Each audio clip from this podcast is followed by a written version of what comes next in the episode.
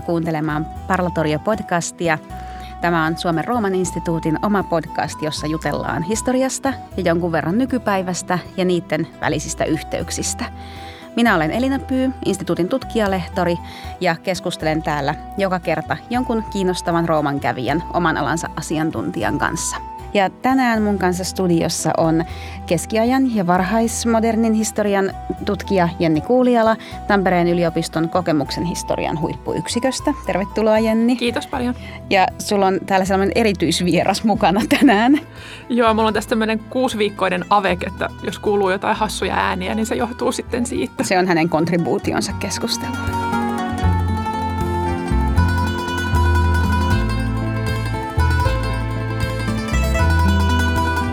Aloitetaan sillä perinteisellä, eli jos sä haluat kertoa siitä, että kuka olet ja erityisesti millainen sun Roomasuhde on. Miten olet päätynyt Roomaan ja miten olet päätynyt tänne juttelemaan? No Roomasuhde on aika pitkä tota, alkoi jo lapsuudessa, koska mun vanhemmat on intohimoisia Italian kävijöitä. Lapsena mä inhosin Roomaa ja olin sitä mieltä, että ikinä en halua tänne takaisin. Mikä siinä oli vikana? No se oli likanne ja siellä oli oksennusta kadulla, siis yhdeksänvuotiaan mielestä näin. Mm, mm. Mutta onneksi mieli mulla muuttui aika vahvasti sitten parikymppisenä. Mä taisin ekan kerran olla joskus vuoden 2002 paikkeilla pidempään Roomassa. Meillä oli semmoinen kurssi yliopistolla, opiskelin Joo. siis Tampereella myös – ja se oli jo aika semmoinen maailmoja mullistavan hieno kokemus. Mm. Sitten mä olin 2005-2006 FIDEM-kurssilla, joka on tämmöinen kansainvälinen keskiajan tutkimuksen aputieteiden kurssi. Ja asuin silloin Villalanten asuntolassa Via Faldalla. Aivan. Silloin pääsi tosi hyvin sinuiksi Rooman kanssa, kun se oli tämmöinen pidempi pätkä. Onko se kansainvälinen siinä mielessä, että siellä oli ympäri Eurooppaa osallistujia? Joo, vai? ja jopa Joo. Brasiliastakin oli yksi okay. katolinen pappi, joka yeah. myös oli siihen aikaan, teki tämmöistä tutkimusta. Joo. No sitten mä jotain tämmöisiä tutkimuspätkiä tein jo sen jälkeenkin väitöskirjaa tehdessä. Mutta sitten olin Katarina Mustakallion työryhmässä, jolloin me tutustuttiin toisiimme. Yeah. Sehän oli ihan, ihan mahtavat kaksi kevättä meillä silloin siellä. Meillä oli siis tosiaan, tämä on saattanut tulla jossain aikaisemmassakin jaksossa esiin, puhutaan sitä Katarinan työryhmästä paljon, mutta siis meillä oli lapsuutta ja nuoruutta esimodernilla ajalla tutkiva tutkimusprojekti silloin. Joo. Jenni teki keskiaikaa siihen, mä tein antiikkia, mutta siis paljon yhteisiä intressejä. Ja tosiaan sitten sen jälkeen on, on ollut satunnaisia pätkiä Roomassa tekemässä tutkimusta. Lähinnä Vatikaanissa olevien lähteiden perässä on siellä ollut. Ehkä mekin ollaan oltu joku kerta muutenkin yhtä joo, aikaa, ollaan, luulisin ainakin. Joo. Mutta ehkä Villalantte on semmoinen, no niin kuin varmaan aika monille kaltaisillemme, semmoinen melkein voisi sanoa toinen koti. Sinne on aina ihana palata. Kyllä, joo. Sulta tuli hiljattain ulos uusi kirja, jonka sä teit yhdessä Marika Rasassa ja Sari Katajala Peltomaan kanssa, eikö vaan? Joo, näin on. Tämä Oudot ihmeet. Haluatko kertoa siitä vähän? Joo, eli kirjan nimi on Vertavuotava kuva ja muita outoja ihmeitä eletty usko myöhäiskeskiajalla. On Kauden Aamuksen julkaisema kirja. No se lähti liikkeelle, taisi olla Marikan aloitteesta joku tämmöinen kahvipöytäkeskustelu, kun ruvettiin puhumaan semmoisista vähän no, oudoista tapauksista, mitä meillä kolmella on hagiografista tai ihmeisiin liittyvää materiaalia tutkiessa tullut vastaan. Ja alettiin siinä pohtia, että olisipa hauska kirjoittaa näistä yhdessä jotain. Kuitenkin sitten kun on useampi tai useammat aivot ajattelemassa niitä samoja outoja tapauksia, niin, niin niistä voi saada enemmänkin irti tai ihan uusia puolia irti. Niin valittiin tähän kirjaan semmoisia meidän suosikkitapauksia ja meidän mieltä askarruttaneita vähän kummallisia, jopa ihmeiden kategoriassa kummallisia kertomuksia ja lähteitä – ja analysoitiin sitten niitä. Kiinnostavaa lukea just asiantuntijoiden analyysiä siitä, että mistä näissä on kyse, koska maallikon aihetta tuntemattoman korvaan ne kuulostaa usein aika absurdeilta ja omituisilta ne kertomukset. Mm, näin on. Joskus jopa vähän tutkijan korviinkin. Joo, ja usein ne liittyy jollain tavalla kehollisuuteen. Tai niin kuin just, että kehossa on joku vialla ja sitten koetaan ihme parantuminen tai... Joo, nimenomaan, koska ihan valtaosa kirjatuista ihmeistä on nimenomaan paranemisihmeitä. Ja sen Joo. takia kehollisuus on niissä tosi isossa roolissa.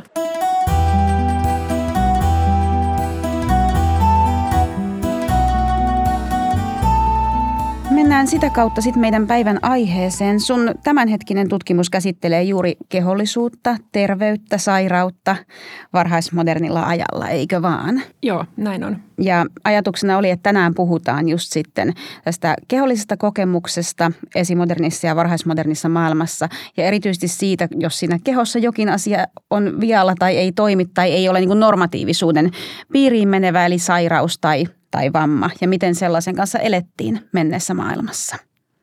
Onko tämä sellainen aihe, jota olisi paljon tutkittu? Tai kun sitä tutkitaan, niin millaisten lähteiden kautta sä lähestyt tällaista aihetta? No sanotaan nyt keskiään tutkimuksen puolelta, että vammaisuuden historian tutkimus on ollut aika kovassa nosteessa viimeisen 10-20 vuoden aikana, mutta ei se nyt ihan mitään mainstreamia sielläkään edelleenkään ole. Mutta joka tapauksessa tutkimusta on tullut tosi paljon viime vuosien aikana lisää.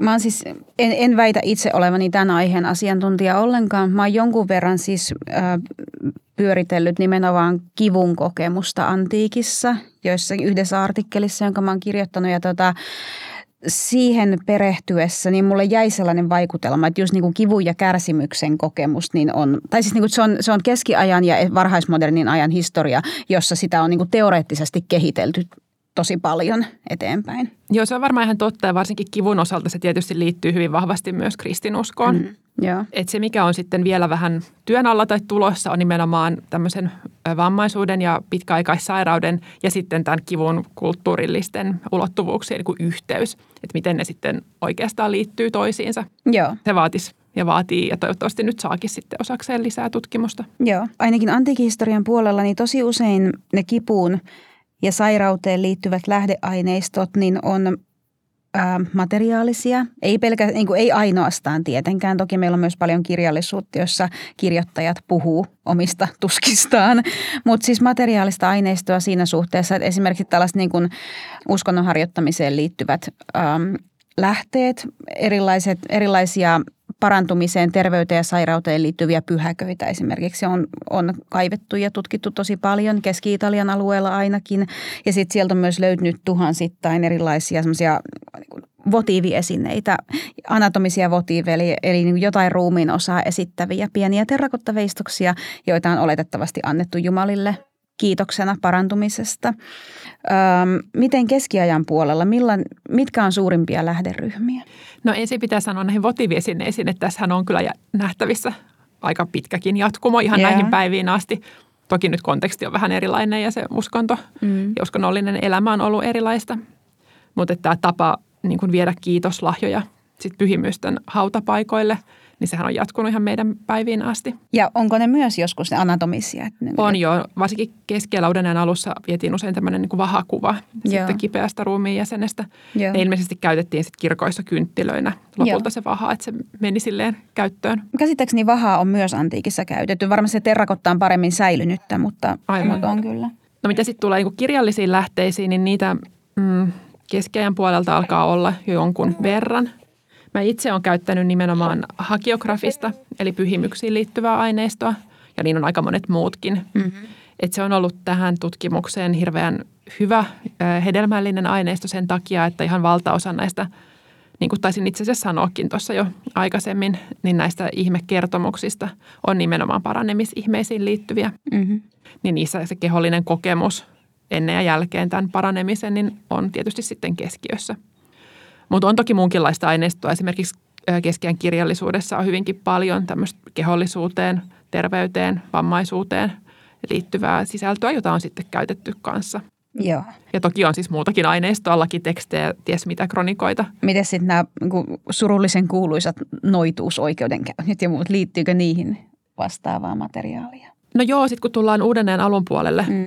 kun näitä harhaoppien makiasyytöksiä alettiin esittää, niin joo, kyllä, kyllä liittyy aiheeseen. Nyt mä puhun siis itse katolisen maailman puolesta tai osalta tästä asiasta, eli en osaa ottaa kantaa niin kuin protestanttisen yeah. Euroopan ää, noita oikeudenkäynteihin. Mutta esimerkiksi Italiassa, joka on nyt mulle se tutuin alue, niin siellä tuossa 1500-luvun lopulla Rooman inkvisitio alkoi käydä oikeudenkäyntejä noituudesta syytettyjä vastaan – ja ennen kaikkea myös niin kuin vähän lievemmistä rikoksista syytettyjä vastaan. Nämä rikokset liittyivät makian harjoittamiseen. Ja tämä niin kuin terveyden historia tulee tässä vastaan ennen kaikkea kahden tyyppisissä oikeudenkäynneissä. Yleisemmät oli sellaisia, missä joku käytti tämmöisiä maagisia parantamismenetelmiä, Joo. jotka oli oikea oppisuuden näkökulmasta jollain tavalla epäilyttäviä. Ja sitten toinen paljon pienempi lähderyhmä on oikeudenkäynnit liittyen mustan magian harjoittamiseen, eli sellaisiin tapauksiin, jossa joku ihminen syytti jotakuta toista ihmistä siitä, että se olisi noitunut tämän ihmisen tai jonkun hänen läheisensä sairaaksi tai jopa tappanut. Aiheuttanut jonkunlaisen niin. sairauden tai vamman. Niin. Tai, okay. Mutta täytyy kyllä sanoa, että näähän ei ollut mitään kauhean yleisiä. Niitä Joo. on siis paljon, koska materiaalia on paljon, mutta siinä koko inkvisition aineistossa ne on aika pikkunen, hippunen. Joo. Ja luultavasti aika vaikeasti todistettavissa oleva syytös. Joo, ja siis inkvisitiohan ei mitenkään niin kuin ollut mikään tämmöinen jee noita vainot tyyppinen organisaatio, mm. vaan ennemminkin suhtautui hyvinkin kriittisesti tämmöisiin syytöksiin. Joo. Ja piti oikeasti olla tosi hyvät todisteet ennen kuin, ennen kuin lähdettiin edes siis käymään oikeutta. Joo. Ja sitten tuomiot oli, jos tuomioon asti päästiin, niin oli tietyllä tapaa niin kuin ajan mittapuulla aika lieviä. Joo. Eli mitään tämmöistä niin kuin roviolla polttamishysteriaa Italiassa ei ainakaan ollut. Miten noissa lähteissä kuvaillaanko niissä hyvin yksityiskohtaisesti niitä ihmisten kehollisia kokemuksia? Vaihtelee ihan hirveän paljon.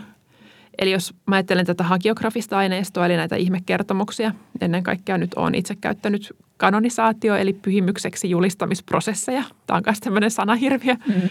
jossa siis ihmiset todisti heille tai heidän läheisille tapahtuneista ihmeparanemisista. Niin niissä se vaihtelee se niiden kertomusten ja pöytäkirjojen yksityiskohtaisuus hirveän paljon prosessien välillä. Eli osassa kerrottiin tosi yksityiskohtaisesti, mitä oli meneillään, mitä tapahtui, minkälaisia oireita näillä ihmisillä oli. Ja osa on sitten taas hyvin semmoisia niin tiivistettyjä yhteenvetoja siitä, mitä oli meneillään. Joo, joo.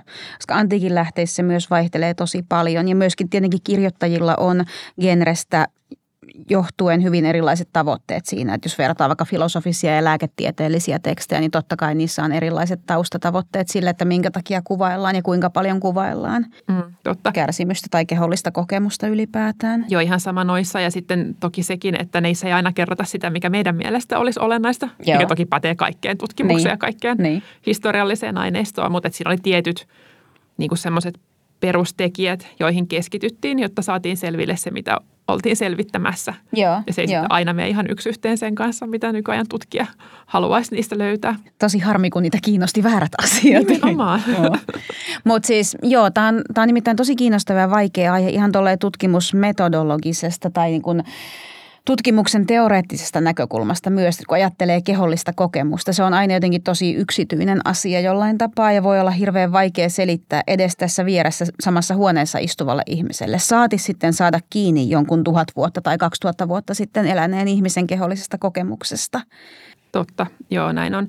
Ja sitten ainakin mun omassa aineistossa näkyy hyvin se, että oli tavallaan tiettyjä semmoisia merkkejä, joiden sitten katsottiin todistavan jotakin. Joo. Ja nämä merkit on ennen kaikkea niitä, mitä näissä, mitä näissä lähteissä siis käydään, käydään läpi, että mitä se, miten se niin kuin näkyy ulospäin tavallaan Mm. mm. se ihmisen sisäinen Joo, kokemus ja joo. se kehollinen kokemus, mikä on ihan ymmärrettävääkin, että tämä oli se tapa todistaa jotain, koska se on kuitenkin oikeudellisista lähteistä. Mm.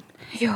Joo, ja totta kai niin kuin kehollinen kokemus ei ole mitenkään irrallaan myöskään ympäröivästä kulttuurista. Että onhan se tavallaan se, miten, miten kokee sairautta tai vammaa, niin voi on, on varmaan pitkälti kulttuurin määrittelemää, kielen määrittelemää, mutta sitten taas toisaalta se kehollinen kokemus saattaa puolestaan muokata sitä kulttuuria. Just näin. joo. Joo. Joo, ja mä oon itseäni viime aikoina kiinnostanut erityisesti just tämmöiset uskonnolliset skriptit tai narratiivit, jotka on tietyllä tapaa, ne ei nyt voi sanoa niin kuin ohjanneet ihmisten kokemusta, mutta ohjanneet ehkä sitä, että miten he ovat sanallistaneet ja tulkinneet Joo. sen oman kokemuksen.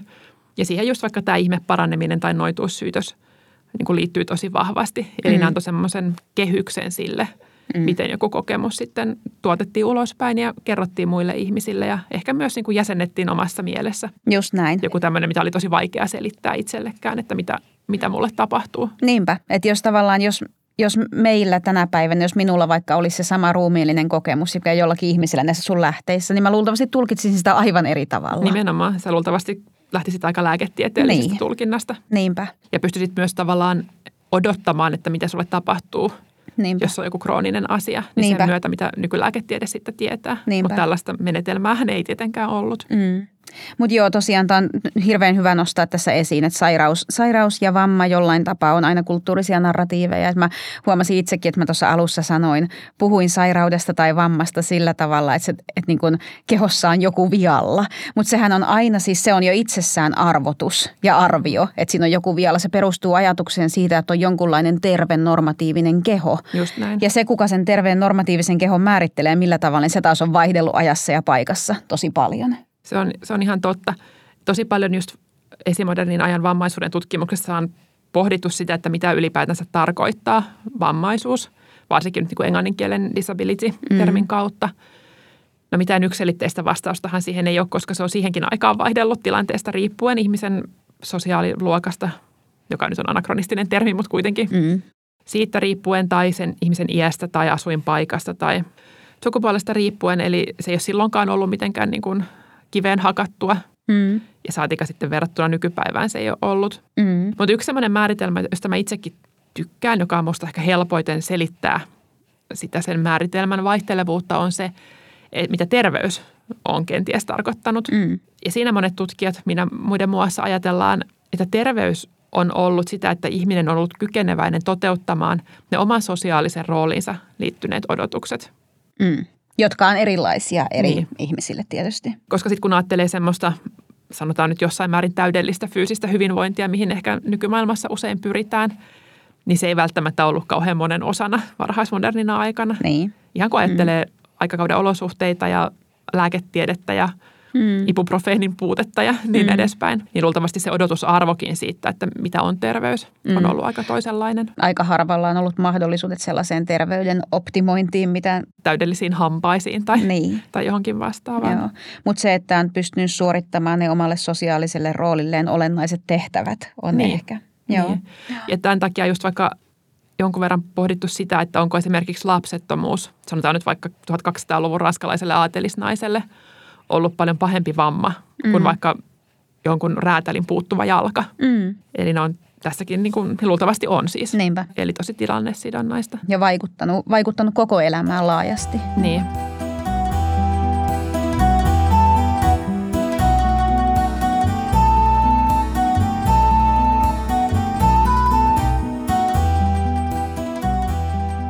Sä oot erityisesti sun tutkimuksessa perehdyt niin tämän terveyden ja uskonnon väliseen, väliseen suhteeseen tai nimenomaan niin, niin tämän eletyn uskonnon, harjoitetun uskonnon väliseen suhteeseen.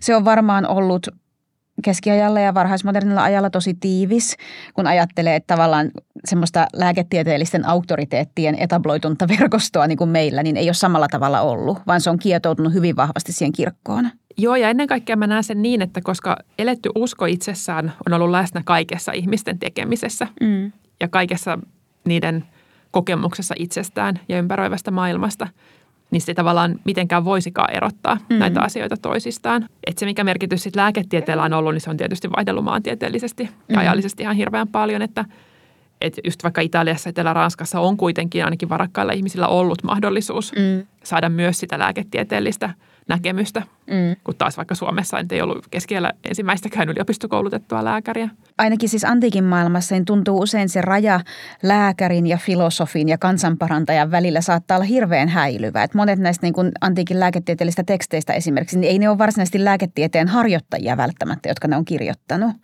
Joo, ja yleensäkin esimodernilla ajalla ja varhaismodernilla ajalla vallitsi tämmöinen, kai se on suomennettu suomeksi lääkinnällinen moninaisuus. Englanniksi käytetään termiä medical pluralism, mm-hmm. jolla viitataan just siihen, että, että ihmiset sekä selitti erilaisia sairauksia ja vammoja, että haki niihin hoitoa niin samaan aikaan tosi monilta erityyppisiltä tahoilta. Että ne saattoi olla näitä koulutettuja lääkäreitä tai kirurgeja, kansanparantajia, partureita, magian harjoittajia. magian harjoittajia ja sitten tietysti pyhimyksiä Joo. silloin, kun puhutaan katolisesta maailmasta. Joo. Ja kyllähän siis käsittääkseni myös protestanttisessa maailmassa – onhan sitä paranemista haettu sielläkin Jumalalta, mutta se ei ole sitten ollut pyhimys ja se mekanismi on ollut vähän toisenlainen. Joo.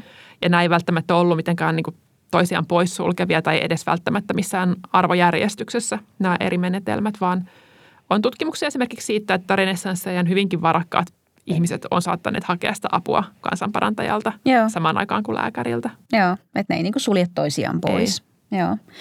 Antiikin maailmassa just nämä parantumiseen, terveyteen ja sairauteen liittyvät ähm, pyhäköt tai kulttipaikat, niin nekin on olleet siinä mielessä hirveän moninaisia, että se ei ole välttämättä ollut mikään yksi tai sama jumaluus aina, vaan eri useilta jumaluuksilta on voitu hakea apua terveyteen ja sairauteen liittyen.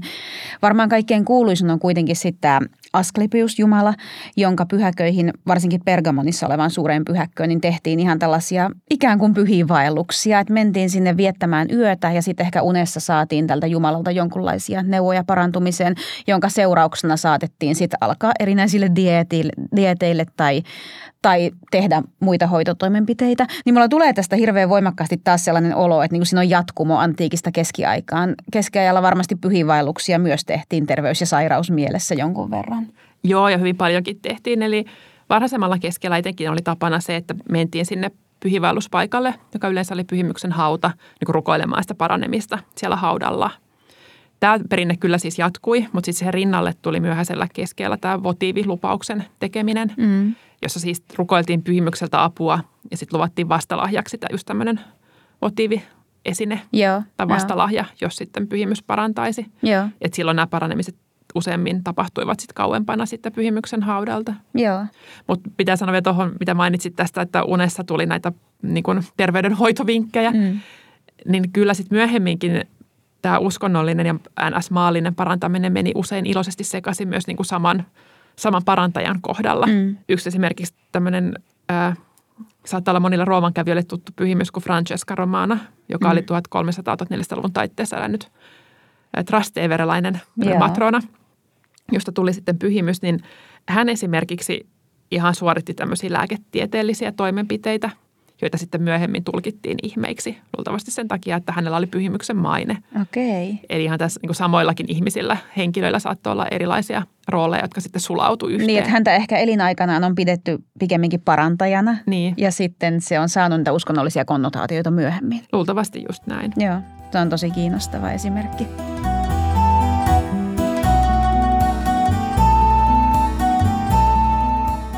Haettiinko niillä pyhiinvaelluksilla, niin haettiinko niillä yhtä lailla parannusta akuuttiin sairauteen kuin vaikka johonkin synnynnäiseen vammaan? Et onko sellaisiakin tarinoita, jos joku vamma, josta ihminen on kärsinyt koko elämänsä, niin parantuukin sitten? No joo, itse asiassa tässä on ainakin sellainen tilastollinen muutos just sen takia, että niihin akuutteihin tilanteisiin hän on paljon helpompi hakea sitä apua siinä mm. paikan päällä, kun sitten taas näillä pyhiinvaelluksille usein lähdettiin jonkun pidempiaikaisen vaivan, vaivan mm. takia. Ja sen takia näissä varhaisemmissa ihmekertomuskokoelmissa onkin ehkä enemmän tämmöisiä pitkäaikaisista vammoista ja sairauksista parantuneiden kertomuksia, kuin sitten taas myöhemmissä on enemmän akuutteja tilanteita. Joo. Toki siinä on sitten sellainenkin tekninen seikka, että jossain vaiheessa ehkä 1300-1400-luvulla ja varsinkin sitten uuden alussa alettiin pitää jollain tapaa uskottavampina niitä kertomuksia tämmöisistä akuuteista tilanteista, Joo. paranemisista. Että niiden määrä niin kuin aineistossa kasvaa, mutta todennäköisesti ihmisten arjen kokemuksessa tämmöistä eroa ei tehty. Joo. Korostuuko niissä sun käyttämissä lähteissä jotkut tietynlaiset vaivat enemmän kuin toiset?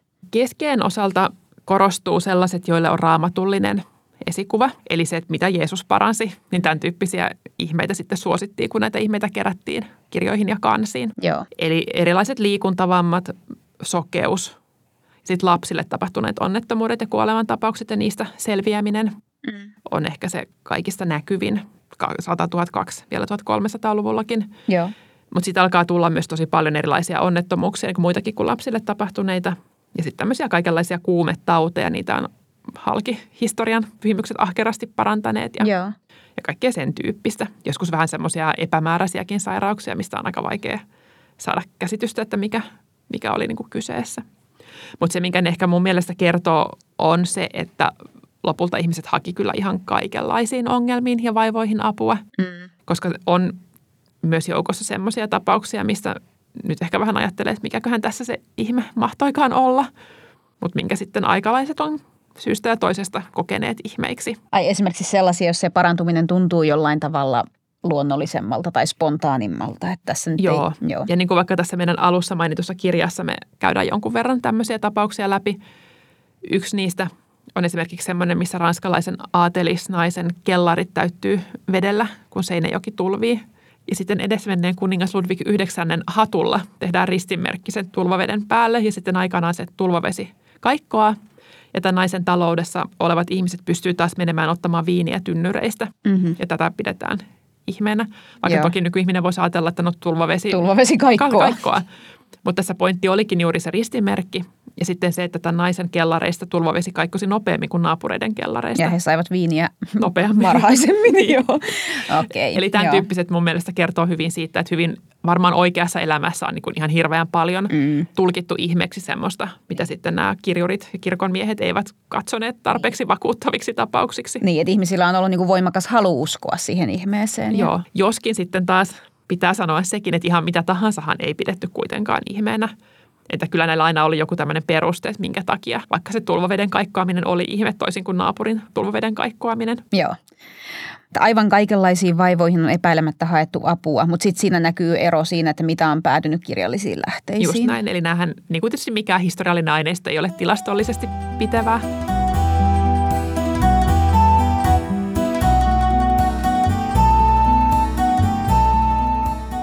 Usein kun puhutaan vammaisuudesta ja sairauden ja vammojen historiasta, niin siinä myös tulee, nousee esiin tämä toimijuuden käsite. Että niin kysymys siitä, että tai niin kuin ylipäätään, että määrittääkö sitä sairauden tai, sairautta tai vammaisuutta se, että mitä ihminen pystyy tekemään ja millaista toimijuutta hänellä ehkä siitä huolimatta tai sen takia on. Niin näähän tekee kaikenlaisia asioita, nämä sun lähteissä olevat ihmiset. Kulkee pitkiä matkoja.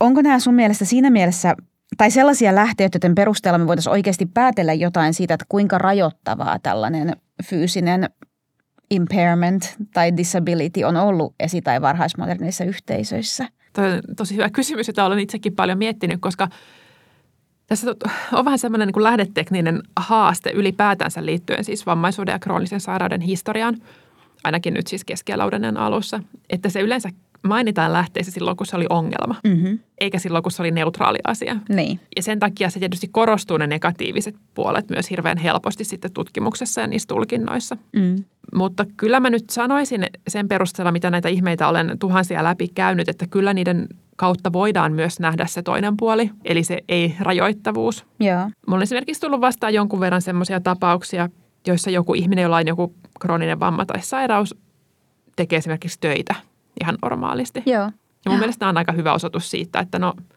ei sen tarvinnut tavallaan poissulkea mitään. kyllä. Tai joka elää ihan normaalia perhe-elämää siitä Joo. huolimatta. Mutta silloin kun on kyse varsinkin tällaisesta ihmeparanemisesta, niin se ei auttanut sen ihmeen todistamista, jos sitten meni kertomaan, että no ei tämä oikeastaan haitannut elämääni mitenkään, Joo, vaan sitä kurjuutta ja kärsimystä ja vaikeutta oli pakko korostaa, joo, koska sitä kautta osoitettiin, että se ihme oli ensinnäkin välttämätön ja että se pyhimyksen voima oli suuri. joo, Niin näiden neutraalien tai jopa positiivisten kokemusten esille kaivaminen on vähän semmoista rivien välistä lukemista, tai oikeastaan aika paljonkin. Mikä ei tietenkään sitten kuitenkaan tarkoita, että niitä ei olisi ollut. Nimenomaan.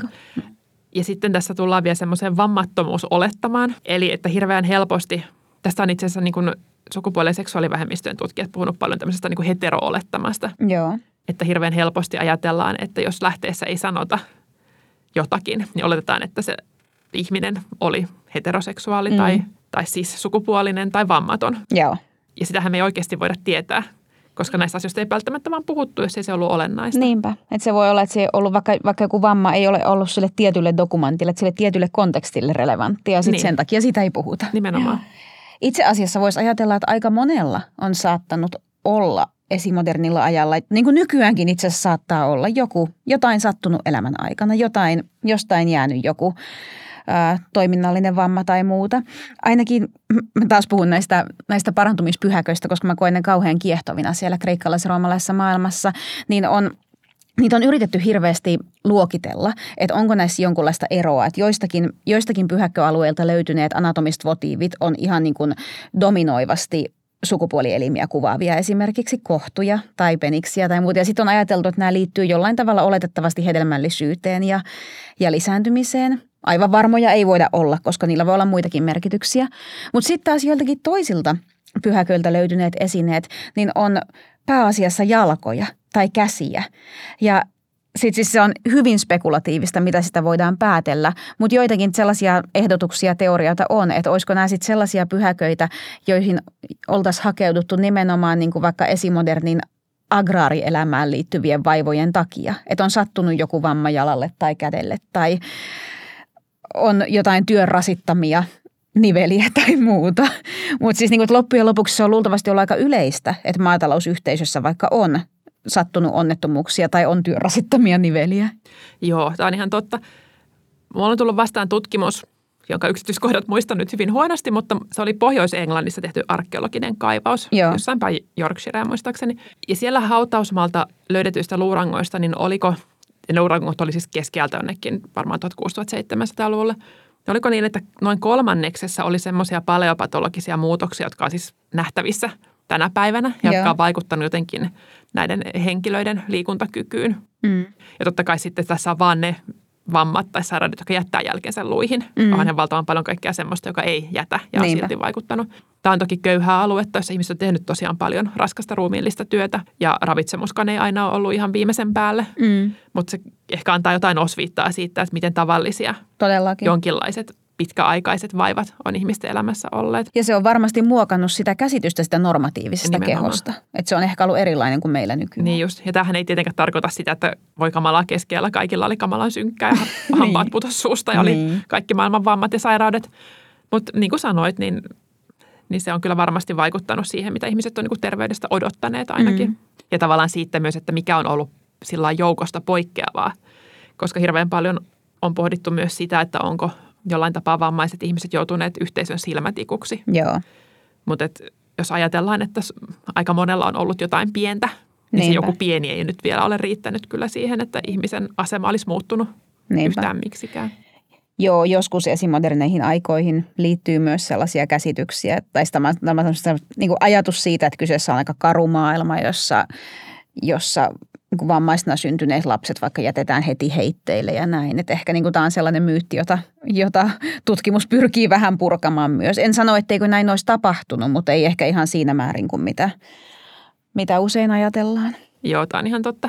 Varsinkin jossain muutamia vuosikymmenten takaisissa kirjoissa on aika erikoisia näkemyksiä tästä Joo. aiheesta, mutta toivottavasti pikkuhiljaa uusi tutkimustieto lyö siinä mielessä läpi, että ei niitä lapsia nyt ainakaan noin vaan hylätty sen takia, että niillä oli joku vamma. Niinpä. Jos mä oon puhunut itse asiassa jossain aikaisemmassa parlatorion jaksossa tästä, ähm, koska muhun teki vaikutuksen siellä äh, Tampereella ollessa, Vaprikissa ollessa ostianäyttelyssä, siellä oli tämä tapausesimerkki, henkilö, josta oli siis luuston perusteella tutkittu, että hänellä oli synnynnäinen niin leukojen luutumis ongelma sille, että suu ei auennut kunnolla. Ja hänellä oli porattu tuohon hampaiden väliin pieni reikä, josta hän pystyi syömään pillin kautta nestemästä ruokaa. Ja se oli jotenkin siis se, se jäi mulla mieleen sen takia, että se oli jotenkin niin selkeä esimerkki siitä, että tästä ihmisestä on pidetty huolta. Ja hän oli ihan hyvissä voimissa. Ilmeisesti ei ollut kärsinyt aliravitsemustiloista, oli pystynyt tekemään työtä ja kaikkea. Eli niin kuin, niin. Joo, se oli kyllä ihan älyttömän hieno museo. Ei nyt voi varmaan sanoa esine, mutta joo. tämmöinen näyttely oleva asia. Todella vaikuttaa. Oli, joo.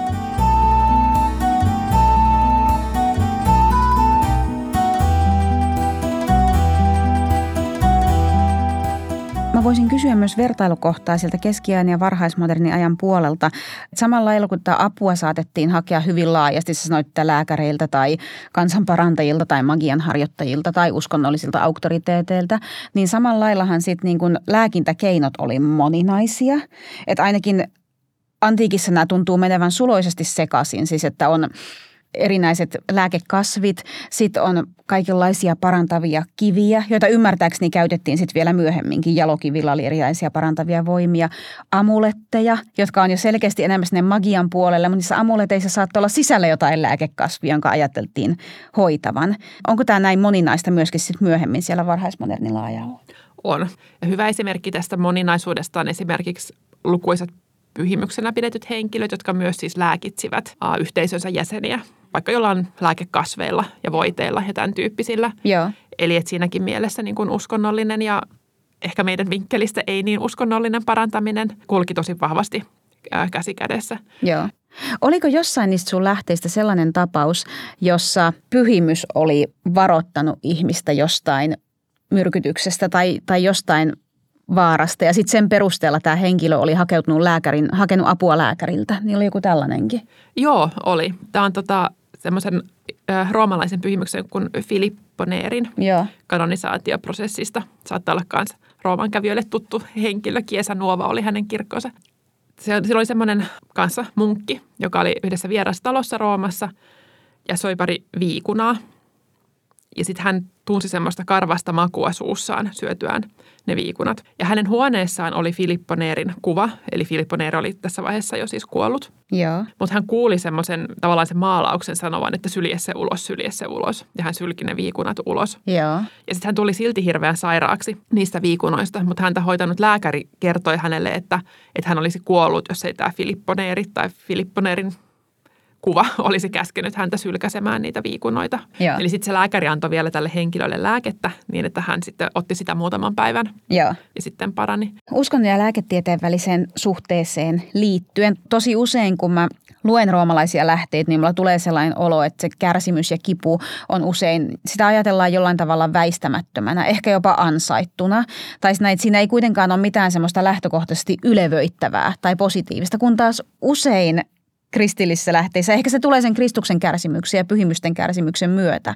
Vaikuttiko se ihmisten elämään muuten, uskotko? Itse ajattelen niin, tähän mulla tosiaan ei ole mitään kauhean vedenpitäviä todisteita, niin kyllä mä ajattelen, että se, että on ollut tällaisia esimerkkejä siitä, että sitä kärsimyksestä on jotain hyötyä, Mm. niin että se olisi saattanut ainakin joissain tilanteissa auttaa ihmisiä kestämään ne omat tai läheistensä tuskat ja kivut. Tämä ei tarkoita sitä, että kun tavalliset ihmiset ei olisi pyrkinyt lievittämään niitä kipuja, Mm. niitä pyrittiin. Eli tämmöinen niin kuin kivun ja kärsimyksen etsiminen Kristuksen esimerkkiä seuraten oli hyvin vahvasti nimenomaan niin kuin pyhimyksille, pyhille ihmisille. Marginaalinen ilmiö. Niin, ja Joo. tavallaan niin kuin heille varattu Joo. heidän harjoittamansa toiminta.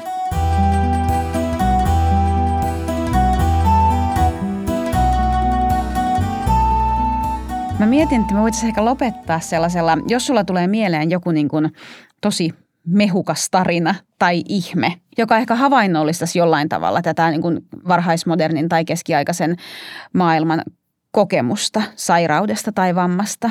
Joo, no tähänhän mun on pakko ottaa nyt sitten sellainen esimerkki, jonka mä tiedän, että on yksi sun suosikki ihmeistä. Tämmöisen takaisin kasvaneen kielen tapaus. Tämä oli siis, tämä taisi olla siinä sun artikkelissa silloin meidän työryhmän Joo, aikana. niin oli. Joo. Eli tämä tapaus on peräisin englantilaisen pyhimyksen Thomas Cantilupen kanonisaatioprosessista. Ja se kertoo tämmöisen uh, 1200-luvun lopussa, 1300-luvun taitteessa, Walesin ja Englannin rajalla eläneen nuorukaisen tai pojan tavallaan kohtalosta. Tämä poika itse ei ollut todistamassa siinä kanonisaatiokuulustelussa tästä ihmeestä, mutta kymmenen muuta ihmistä olivat. Ja he kaikki kertovat aika lailla samantyyppisen kertomuksen siitä, että tämä poika oli syntynyt ilman kieltä, eikä sen takia pystynyt puhumaan. Ja hän eli jonkinlaisena irtolaisena tai kerjäläisenä tosiaan tällä rajaseudulla Ludlow-nimisessä kylässä ja sitten Herefordin kaupungissa, jossa Thomas Ja Cantilupen tämä poika poika tosiaan siis kerjäsi näiden porvareiden luona, jota tällä alueella asui, ja myös sitten Herefordin fransiskaanien luona. Häntä kohdeltiin aika huonosti, mikä kertoo paljon ajan hierarkioista.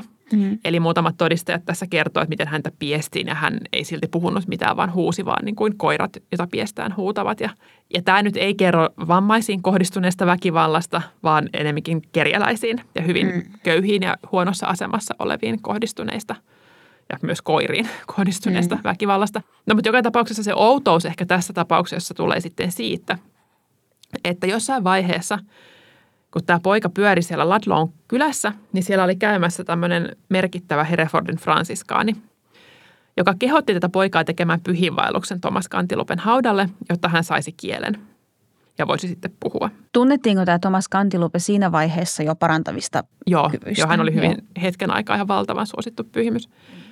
Ja tämä poika meni sinne Cantilupen haudalle ja sen seurauksena hänelle kasvoi vaan ihan pikkunen kieli, jolla hän ei pystynyt vielä kauhean selvästi puhumaan.